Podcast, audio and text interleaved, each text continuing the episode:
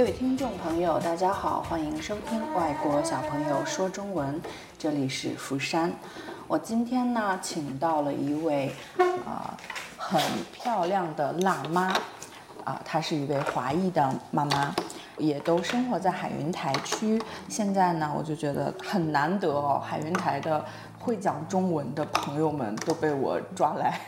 做采访。但是这位妈妈呢，是我非常想采访的一位。呃，嘉宾，然后我一直在约了好几个月的这样子的 呃访谈的，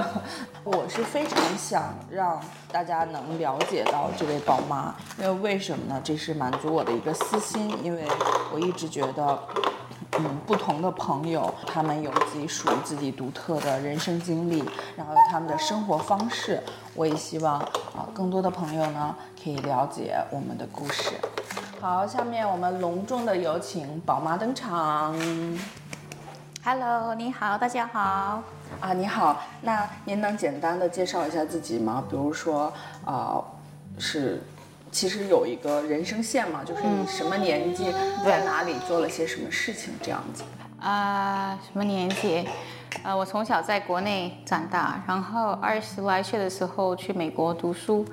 然后呢，呃，在那个 UCF 读我的 Bachelor，我的那个呃 Bachelor，啊，Bach，呃，然后呢，然后呃读的是会计。哦，真的吗？嗯对，读了四年，然后呢，毕业之后，呃，在那在那里我遇到了我老公，然后毕业之后跟着他到处走，然后呃，毕业之后没有马上找到工作，差不多六个月左右之后，啊、有找到了第一份工作，然后工作差不多一两年之后才生了娃，呃，第一个宝宝，然后反正我们又搬到另外一个州，对，呃，叫 Illinois，呃，伊利诺伊州。然后呢，在那边呢，呃，待了三年左右，然后我就怀到怀了老二，然后现在又搬来釜山。反正我的人生就是搬来搬去。一直在一直在走。其实 没错好多人都会很羡慕这种生活方式，因为大家都是。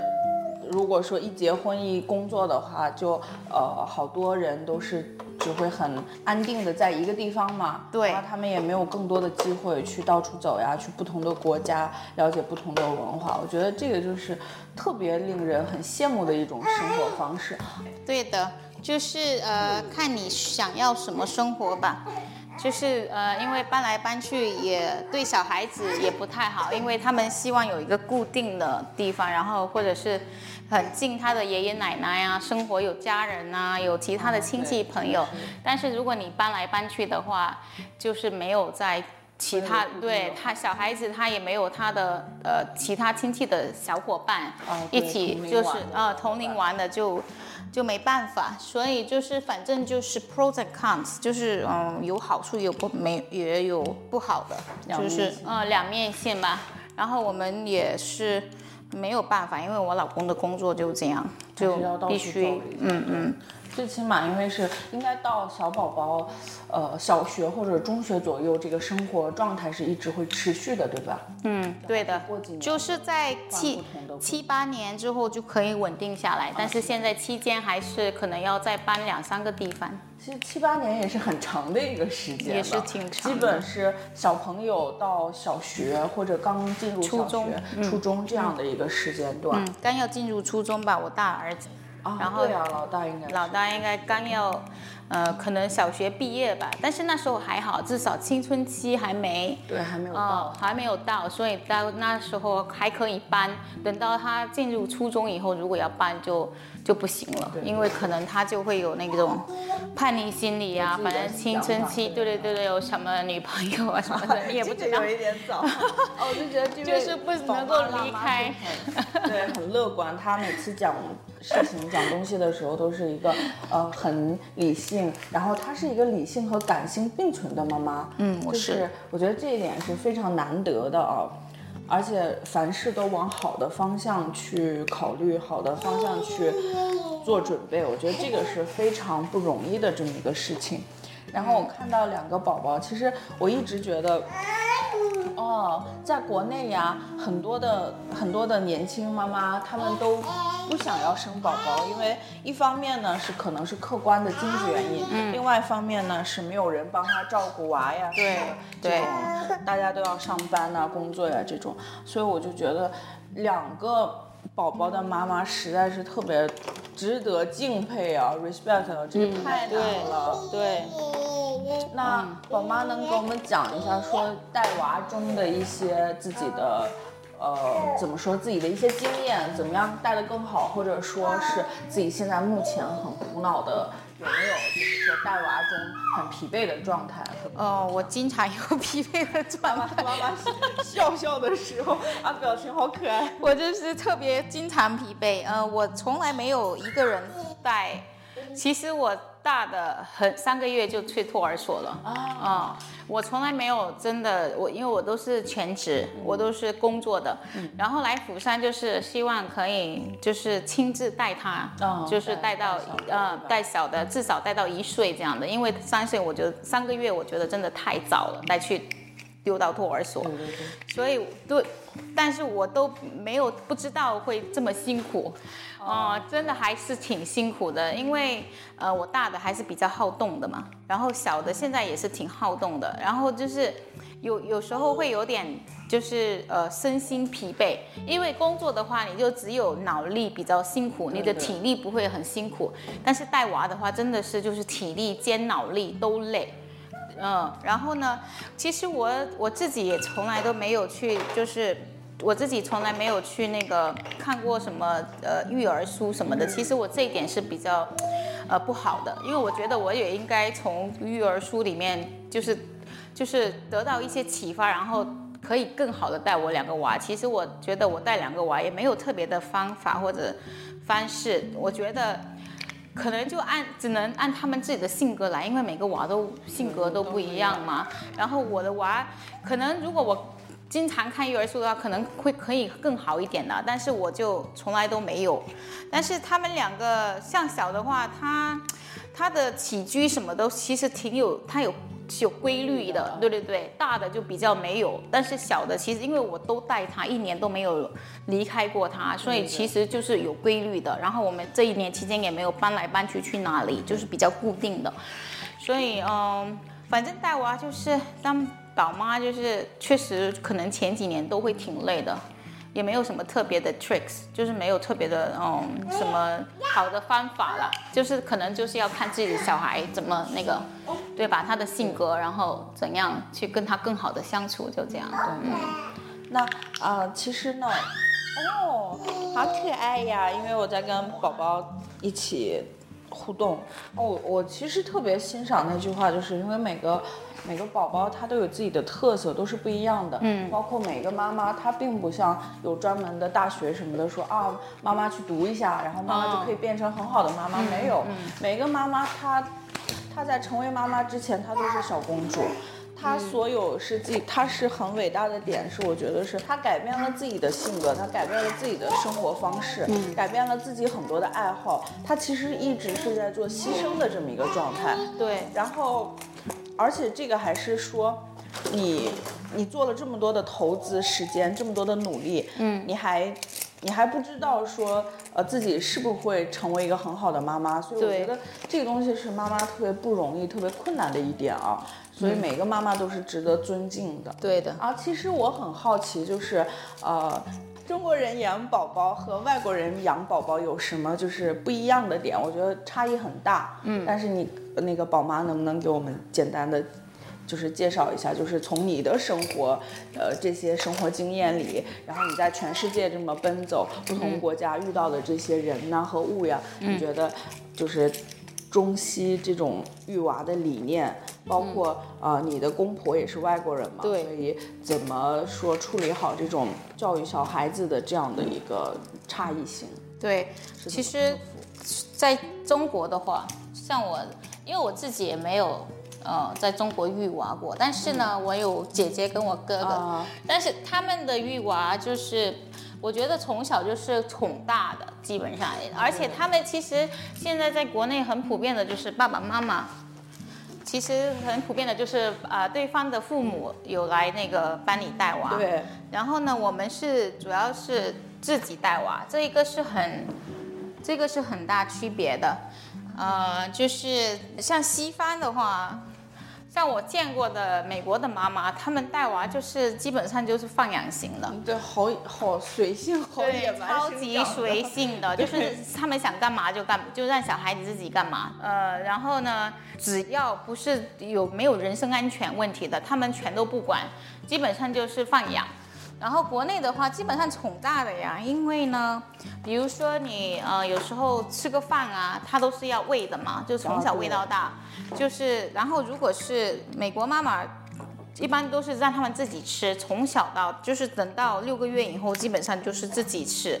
呃，把它放在那种婴儿椅，然后把所有的食物都丢在上面，让他们自己喂自己。那国内的是肯定不可能的，因为我有一次还蛮好笑的，因为我回国一次，然后回国的时候呢，就是我也就用用婴婴儿椅，然后让我儿子自己吃，然后他们都惊呆了，觉得你这是他们震惊了，他们觉得你这是 N 九年，就是。以前的那种年代，就是没有时间啊，对，顾不上啊顾不上娃的时候，让他们自己吃，然后反，然后你现在都已经就是现在这个时代，就没有人让他们自己抓着吃，跟什么似的，他们就觉得必须呃放在碗里，然后你喂他，他坐着，就是必须这样的。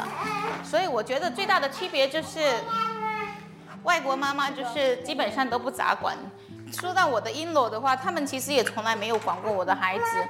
他们也从来，他们跟国内的父母不太一样，他们一般都是呃自己生活，然后呢，偶尔有空的时候来看一下娃，然后他们也没有说挺好啊，他们也不会去干预到什么东西，然后也不会也没有搬什么东西，所以他们也不会去间接的说说什么。但是国内的话，据我所知的话，像我爸爸妈妈的话，他们就是从小帮。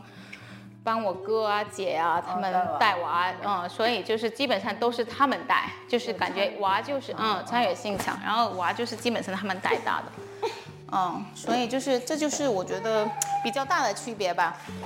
反正两个极端吧，一个放养型，然后一个是一个宠大的，嗯，保护特别保护，嗯，对，从小就是非常保护，然后像国内的话，他就是嗯。就是比较累，我觉得更累，带娃更累。累呀，因为身心都因为要保护的很好。给我来。国内、外国带娃就不会那么累。哎呦呦呦！来，阿姨看看。还有啥问题吗？好，那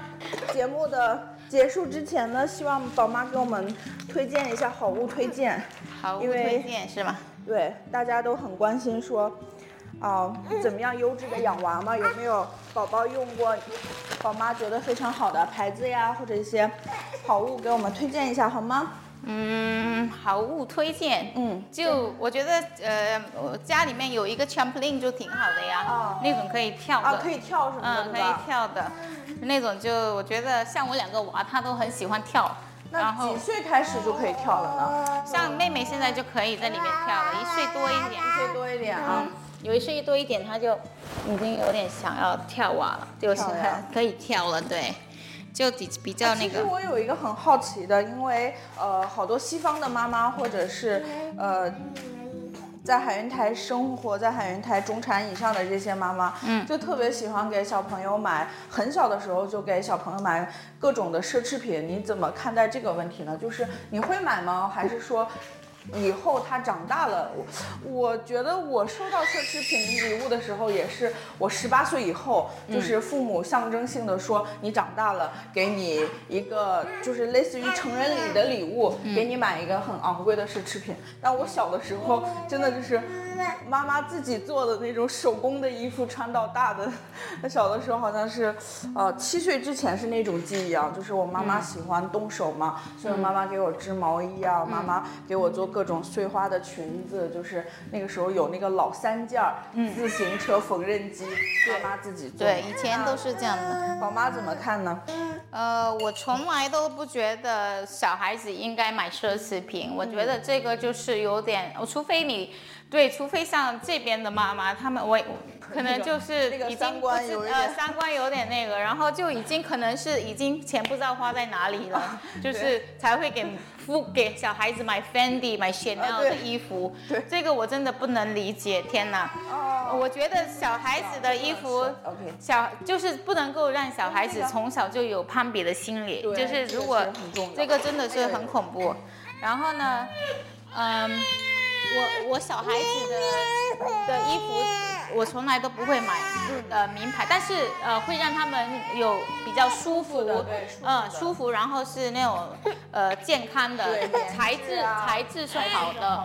嗯，然后呢，如果是。呃，鞋子的话，有时候会买 Nike，但是 Nike 已经算挺普遍的了，大家已经不是能接受度很能呃，也不是非常高的那种价位的，就是对，所以就我从对，没错，我对这种奢侈品，嗯，不会，对于小孩子的话，我是不会不会买的，啊。但是我非常那个欣赏宝妈的一个原因啊，就是她三观是很正的，而且她是做什么都是很积极向上，而且她会给呃身边的人一种正能量，包括她会。其实一个南方的姑娘，但是拥有着一个北方的灵魂，我觉得这个是 北方的 那个南歌北调人呢。我一直在说这种，我就觉得是这个是特别棒的一件事情。那我们今天在一个很很忙碌的一个状态下完成了我们的访谈，因为我们还有小朋友要顾，然后宝妈也是很抽出了很宝贵的时间来帮我们那个完成了这次的访问。最后一个问题，宝妈，请你告诉一下，我们好多嘉宾都是不用真名的，请你给我们一个后期剪辑大师可以用的名字。我不能，我不能整期节目的那个最后标题都是采访宝妈吧？呃，名字就叫 Cassie 吧，Cassie 可以吗？好好的，Cassie 宝妈。那我们跟朋友们打一声招呼，然后我们就结束采访了。很感谢你。然后我们过一阵呢，我们的 Cassie 宝妈要。踏上新的旅途，他们要搬家了，对 他们要搬到非常美丽的一个海岛去，太棒了，真的是让人羡慕的生活。从那个疫情开始，我已经三年没有去过海岛了，还是很想念的。好的，那那我们让宝妈跟我们说再见，然后我们结束今天的采访，拜拜。